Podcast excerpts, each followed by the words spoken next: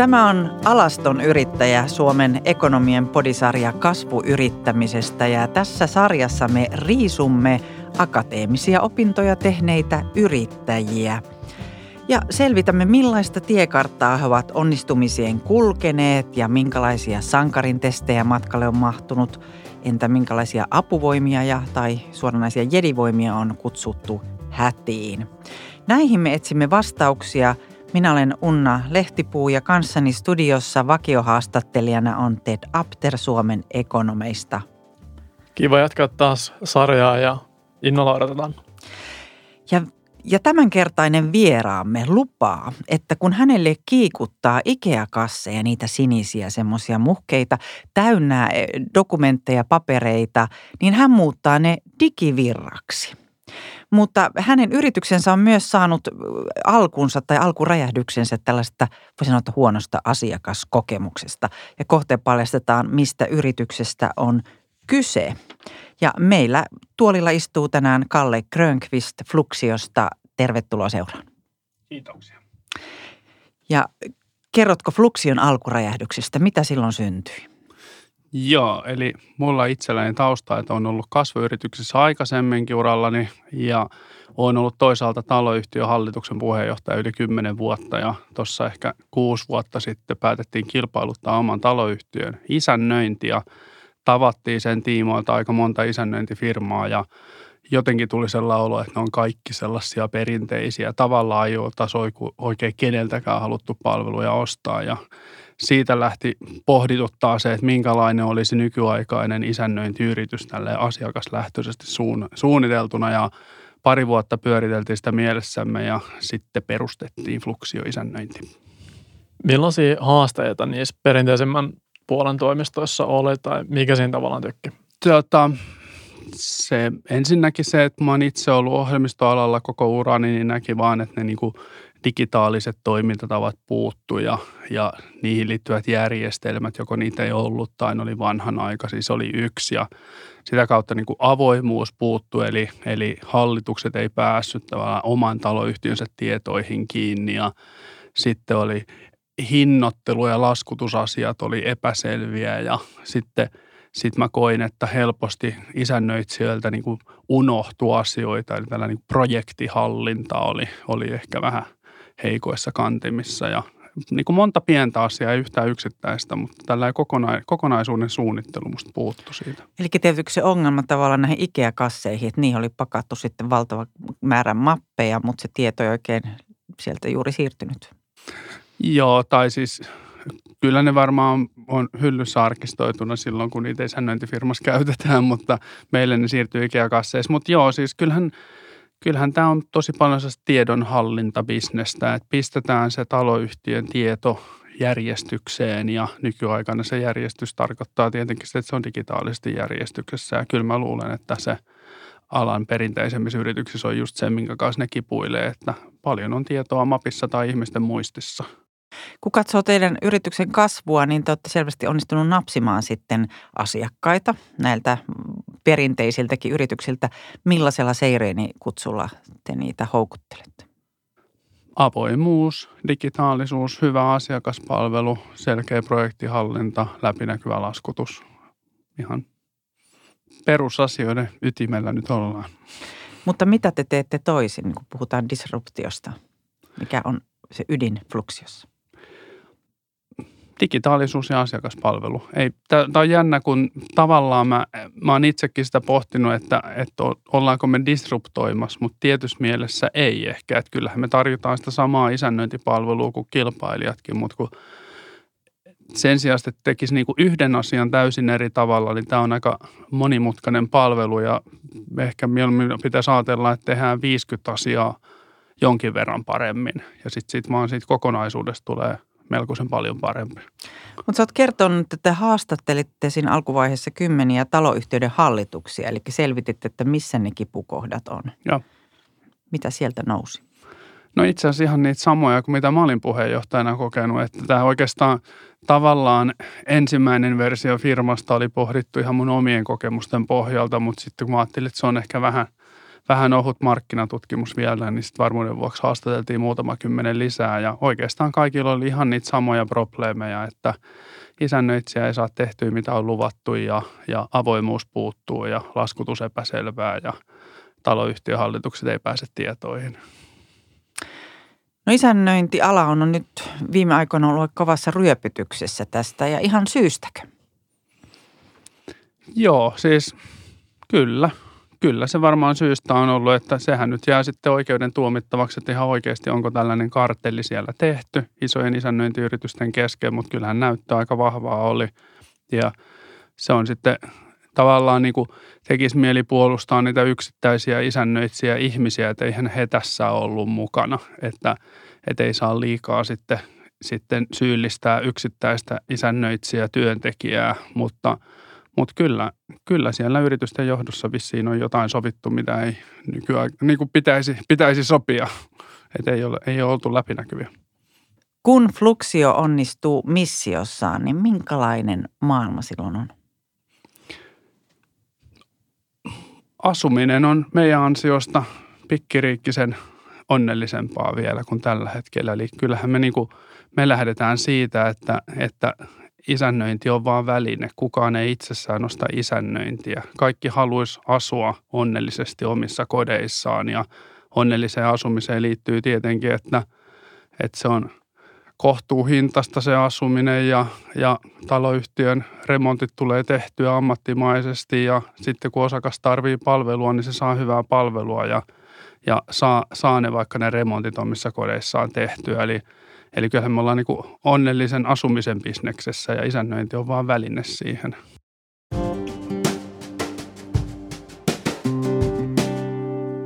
Puhuttiin jo siitä alkuräjähdyksestä, eli tavallaan se pettymys siihen isännöintiin, josta mm. sun tämä nykyinen yrittäjyys alkoi, mutta palataan vähän kauemmaksi taakse. Eli minkälaista reittiä sä olet yrittäjäksi kulkenut? No tota, mä, kun, mä opiskelin siis teknisessä korkeakoulussa 90-luvun lopussa ja musta tuntuu, että siinä vaiheessa, kun alettiin valmistumaan, niin varmaan puolet mun opiskelukavereista siirtyi Nokialle. Eli ne, Nokia silloin rekrytoi oikeastaan niin kuin melkein kaikki diplominsinöörit, jotka halusivat sinne mennä vähän kärjistäen. Ja mulla tuli jotenkin silloin sellainen olo, että mä mieluummin menisin johonkin pienempään yritykseen töihin ja – mä oon sitten ihan johdonmukaisesti sitä samaa linjaa pitänyt tässä koko työurani. Eli aina olen ollut kasvuyrityksessä tai startupeissa. Se on jotenkin musta kiehtovampaa, kun suuressa yrityksessä ole menee oman käden jäljet näkyy paremmin ja paremmin hahmottaa sen koko firman kokonaisuuden. Että se on ehkä ollut tämä, tämä selkeä teema tässä mun, mun urallani. Miten tämä teekkaritausta, niin mitä se merkitsee sulle ja mitä se on merkinnyt sun niin yrityksillä? Tota, kyllä se kyllä mä huomaan, että mä oon, mä oon ollut aikaisemminkin monessa yrityksessä töissä, jossa on jo mun opiskeluajoilta tuttuja kavereita. Ja siis mä oon tämän Fluxionkin perustanut Raulin kanssa, jonka mä tunnen jo opiskeluajoilta. Että kyllä sitä, kyllä sitä verkostoa on siellä jo syntynyt, syntynyt, joiden kanssa on sitä aika luonteva töitä yhdessä tehdä. Miten sitten taas tämän niin Fluxian osalta, teillähän on tällaisia verkostumaisia kumppaneita, niin onko niissäkin jotenkin löytynyt sitten sellaisia sopivia tahoja tai henkilöitä sitten ihan niin kuin opintoaikojen takaa tai ei ehkä sitä kautta. Että kyllä sitten taas kun meidän nämä kumppanit, erilaiset palveluntarjoajat, jotka sitten vaikka remontteja taloyhtiöille tekee, niin siellä on enemmän käytännön kaveria sitten rakennusmestari ja insinööri, jotka niitä hommia tekee. Että ei siellä ehkä, ne ei ole sitten enää niitä, missä diplominsinöörit on töissä ne on, ne on tullut taas vain ihan hyvien kokemusten kautta, että osataan suositella taloyhtiöille sitten firmoja, joilla hommat hoituu. Mutta sanoit, että siitä kaverit vietiin sivulta ja takaa ja edestä, niin kuin Nokia imaisi ne suureen syliinsä siinä vaiheessa, niin se houkutus varmaan on ollut jonkinmoinen. Niin mikä oli se sun visio jo sille, että sä uskallatkin valita toisen reitin?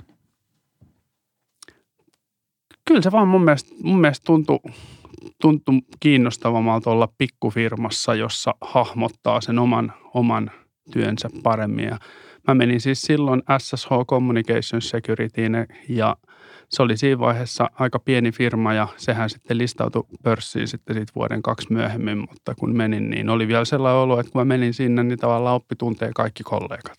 Kyllä se on mun mielestä jotenkin tietty arvonsa, että tunnet kaikki samassa firmassa töissä olevat ihmiset ja se on ollut varmaan jatkossakin se määritelmä, että aina on, aina on ollut töissä firmoissa, jossa tunnen kaikki. Ja, ja näissä firmoissa tai siinäkin firmassa niin tavallaan näit sen juuri kasvun, että sitten mennään niin kuin pörssiin saakka, mitä siinä tapahtuu.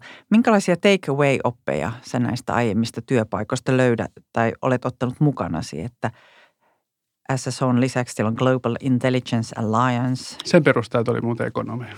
No niin. Niin heija heijaa ja sitten Hintsa Performance.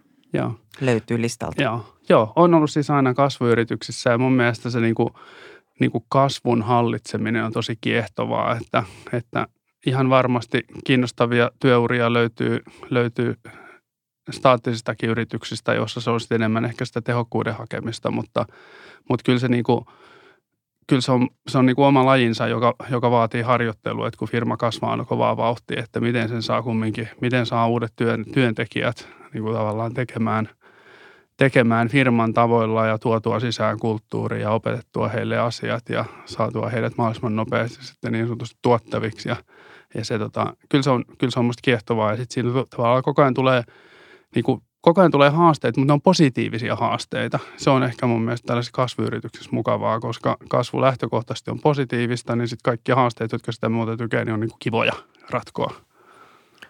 Miten noista aikaisemmista yrityskokemuksista, niin siellä on ollut varmaan monenlaisiakin työyhteisöjä ja kulttuureja, mutta onko siellä jotain sellaista, mikä on sun mielestä ollut sellaista, mitä olet nimenomaan viedä fuksioon? Tota, mulla on ollut ihan hyviä pomoja. Että on ollut hyvin erilaisia, mutta kumminkin monta hyvää pomoa, niin kyllähän sitten käytännössä omalta lähiesimieheltä oppii tosi paljon. Että se on ollut tietenkin, joko se on ollut toimitusjohtaja, jos mä oon ollut johtoryhmässä, tai sitten vähän nuorempana se oli sitten, sitten se oli käytännössä sitten se johtoryhmän jäsen, joka oli mun, joka oli mun pomo, mutta muuten kun on niin kuin, niin kuin nähnyt kumminkin useampia, niin on tosi hauska nähdä, kuinka niin kuin eri tavoin voi olla hyvä esimies ja eri tavoin voi olla hyvä johtaja. Et ei ole olemassa sellaista niin kuin vakio, vakiomallia, johon kaikkeen pitäisi pyrkiä. Et se on musta tosi tärkeä ajatus, että, että voi niin kuin pitää uskaltaa olla oma itsensä, vetää omaa linjaa koska mäkin olen nähnyt niin monta eri tapaa tehdä sitä hyvin. Mikä sun linja on? Tota, mä oon tässä firmassa yksi sellainen tosi tärkeä on, että pitää vaan niin kuin uskaltaa luopua yksityiskohdista, että, että se tota, se on varsinkin tälleen, kun itse ollut niin perustamassa firmaa, niin olisi hirveä suuri houkutus roikkua koko ajan niin kaikissa mahdollisissa yksityiskohdissa mukana, koska on itsenne ollut käytännössä käynnistämässä, mutta nyt meitä on jo 35, ei mulla ole niin mitään mahdollisuutta tai niin kuin tietää kaikkea, mitä firmassa tapahtuu. Eli, eli pitää vaan uskaltaa antaa vastuuta eteenpäin. Ja mä oon oikein niin kuin tietoisesti harjoitellut sitä, että – että viestin, viestin firmassa, että mä en tiedä jotain asiaa. Mä hyvin useinkin vastaan, että mä en enää ole ekspertti tässä aiheessa, että mä ehkä osaan osoittaa, että kuka se on, mutta mä en ole se, niin silloin mä en, että se niin kuin vastuun jakaminen on kyllä yksi, yksi suurimmista asioista. Muuten, muuten tällainen kasvuyritys helposti tukahtu siihen, siihen niin kuin, tavallaan siihen johtajan kalenterin rajallisuuteen sitten se on ihan jännä niin kuin nähdä, kun, kun sitten vaan hommia tapahtuu, kun on antanut vastuuta ja hyviä tyyppejä töissä, niin sitten vaan tulee hyviä uutisia aina välillä. Musta se on hienoa. Se vaatii myös kykyä luottaa. Joo, totta kai. Päästää kyllä. käsistään omaan valtaansa. Joo, totta kai. Joo. Miten te mittaatte onnistumissa Fluxiossa ja mikä teidän niin kuin pitkän aikavälin tavoitteet tai unelma?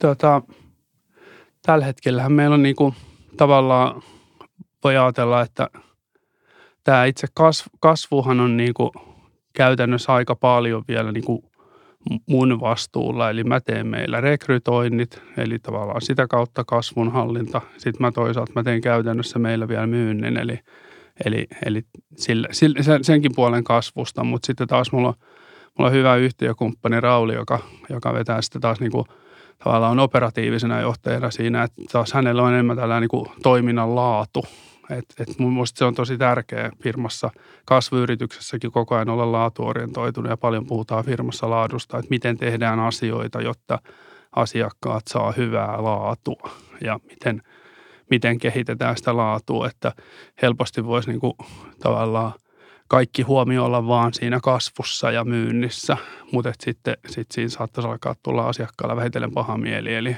eli tämä on esimerkiksi meillä toiminut tosi hyvin niin kuin mun ja Raulin välillä tämä työjako, että tavallaan mulla on enemmän se kasvuvastuulla ja Raulilla taas se laatu.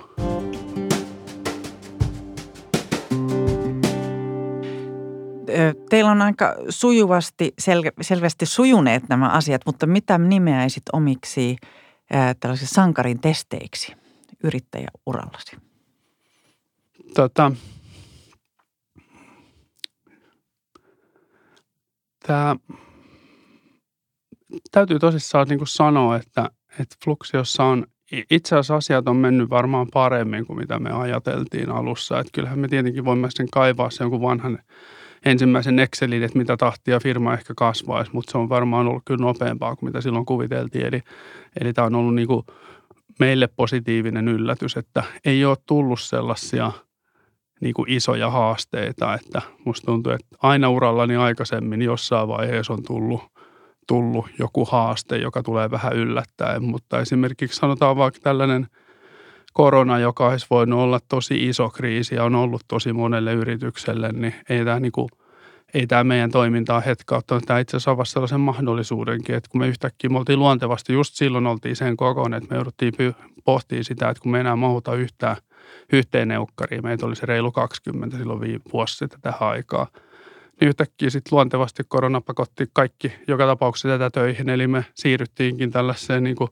etätyömoodiin ja etäviestimiseen ja sitten meidän oli helppo perustaa uusi toimisto sitten, koska ei enää ollutkaan sitä tarvetta, että kaikkien pitää nähdä joka viikko toisensa. Eli sekin oli yhtäkkiä vaan tosi hyvä mahdollisuus. Kiinteät kulut niin kuin suli alta tavallaan koronan myötä. Et, ei tarvitse mm. laittaa seiniin niin paljon rahaa. Joo, no tällä hetkellä meillä on itse asiassa tilanne, että nyt meillä on työpisteet vähän vähemmän kuin työntekijöitä, koska on muutama, jotka haluaa tehdä vaan töistä.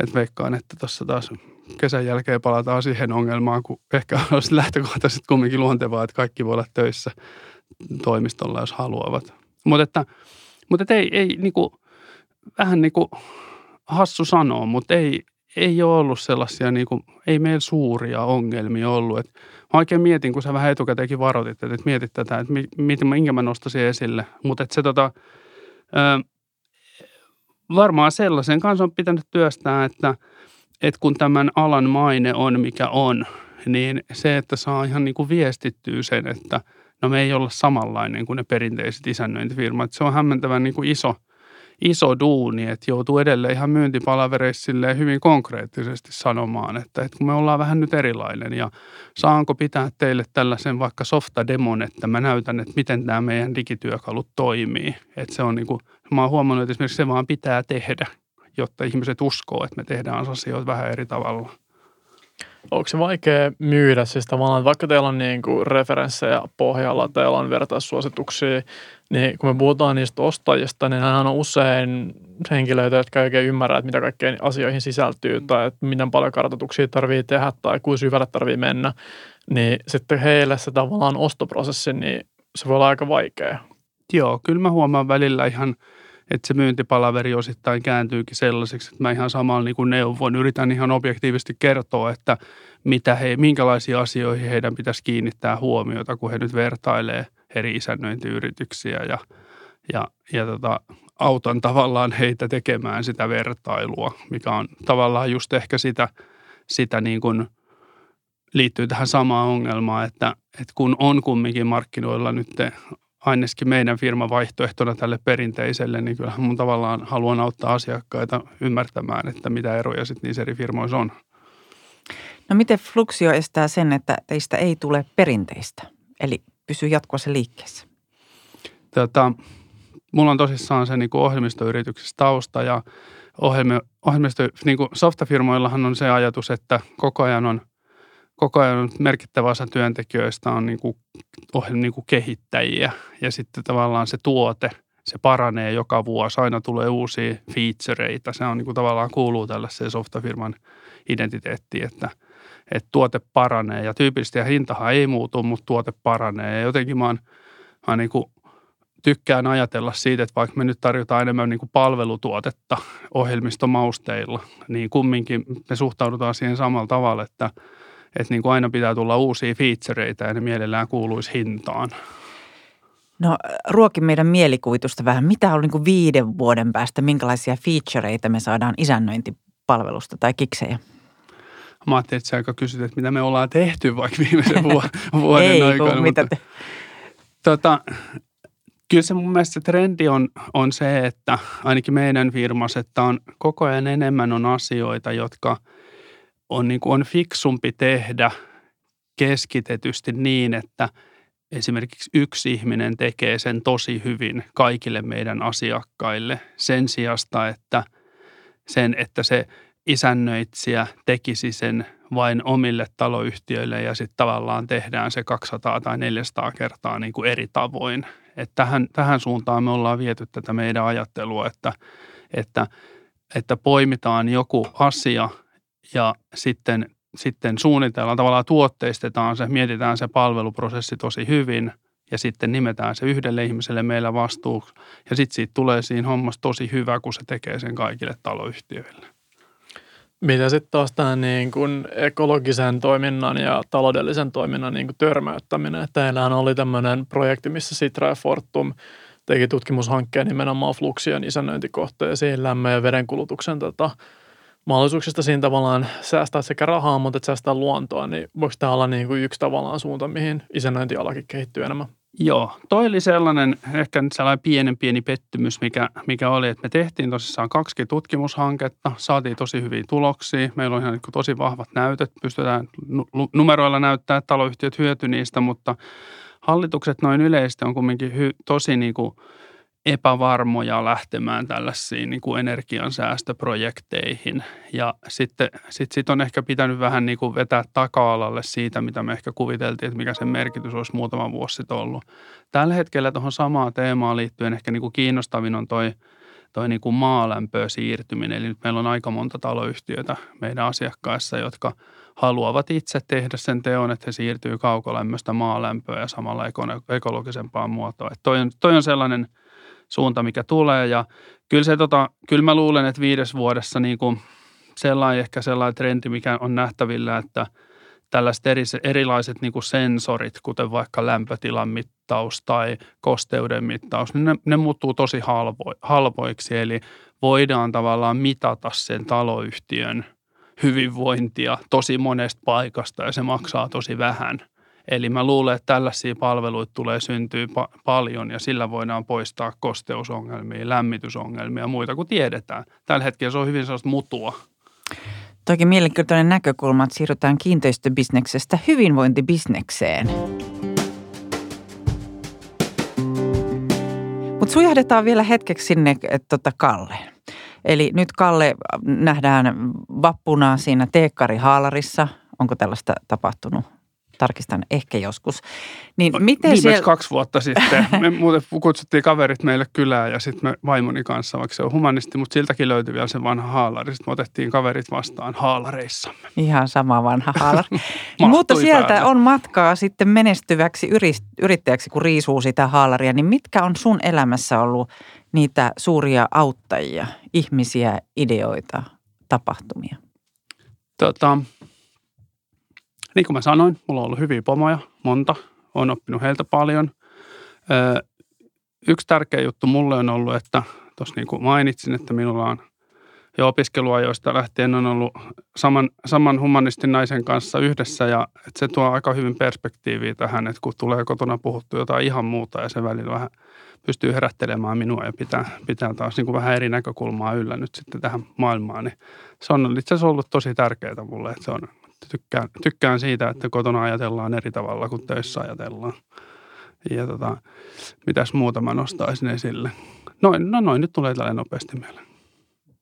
Kun ajatellaan teekkariopiskelijaa, joka pohtii mahdollisesti yrittäjyyttä itselleen, niin mistä voi tunnistaa menestymisen mahdollisuuden teekkarissa?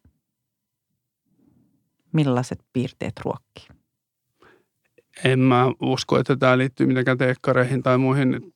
Kyllä mä luulen, että kenestä tahansa voisi tulla hyvä yrittäjä. Et varmaan niin kuin ainoa, ainoa sellainen, mikä ehkä pitää olla tietynlainen niin kuin riskinsietokyky, että, että se, että jos hirveän helposti alkaa valvoa, valvoa yönsä, niin, niin sitten se voi olla vähän vaikeampaa. Että pitää niin kuin vaikka on vähän ressiä päällä, niin pitää pystyä nukkumaan, että muuten tulee aika raskaaksi. Meillähän on siis ekonomialla ja tekillä semmoinen yhteinen kasvuyrittäjyyskilpailu kanssa tota, teekkari- ja kyltäri-opiskelijoilla, mutta me ollaan huomattu, että sit loppujen lopuksi monilla saattaa olla hyviä ideoita, mm. mutta tietyllä tapaa se lähtö siihen, että perustaisi sen oman yrityksen, niin siinä on aika mm. iso kynnys. Ni, niin tavallaan minkä tyyppisiä, onko sulla omia kokemuksia sitten, että joskus pähkäillyt sitä, että ennen kuin uskalsi lähteä perustamaan sen oman yrityksen, niin sitten tavallaan jotenkin tarvitsi miettiä sitä pitkään, tai miten sä kannustaisit opiskelijaa miettiä sitä, että voisiko lähteä yrittäjäksi? Tota, käytännössähän yritys on mukavin perustaa niin kuin omista kokemuksista, eli lähtee ratkomaan niin kuin omiin tarpeisiinsa jotain ongelmaa. No nyt sitten, jos ajattelee, että opiskelija heti ensimmäisenä duunina haluaa perustaa yrityksen, niin sillähän sen kokemuspohjahan on niin kuin vaan kuluttajana käytännössä. Eli, eli nyt sitten, sitten taas, taas niin kuin maailmassa on ihan hirveästi tarvetta erilaisille B2B-yrityksille, mutta tähän tavallaan, eihän sitä voi niin kuin lennosta keksiä B2B-yritystä, jos ei koskaan ole itse ollut sellaisen vaikka asiakkaana tai nähnyt niitä ongelmia. Eli mun mielestä yksi tosi houkutteleva tapa voi ajatella, että menee jollekin toimialalle töihin, mikä jollain tavalla kiinnostaa. On siellä sitten vaikka sen ensimmäisen kolme tai viisi vuotta tunnistaa jonkun ongelman, jonka siellä olevat yritykset ei ole ratkaissut – sitten on vähän jo verkostoa, on uskottavuutta ja osaamista. Sitten perustaa sen firmansa ja se voi olla, että sitten saa vaikka sen vanhan työnantajan ensimmäiseksi asiakkaakseen. Eli se on niinku, sieltä saa niinku hirveän paljon enemmän sitten sitä pohjaa, mille sen oman firmansa rakentaa, että ei tarvi ihan pelkästään niiltä niinku opiskeluaikeen kokemuksella nyt lähteä firmaa rakentamaan. Kiitoksia Kalle Grönqvist. Kiitos paljon. Kiitoksia teille.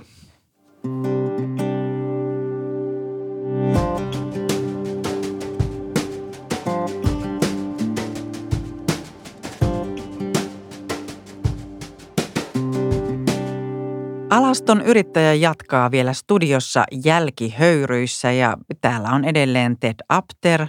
Minä olen Unna Lehtipuu ja vieraana Anna Kilponen liittyy nyt joukkoomme, mutta etäyhteyden kautta Leon puhelimen päässä. Tervetuloa seuraan Anna. Kiitos. Sä olet yrittäjä Repoworksissa, vedät siellä kuuden hengen tiimiä.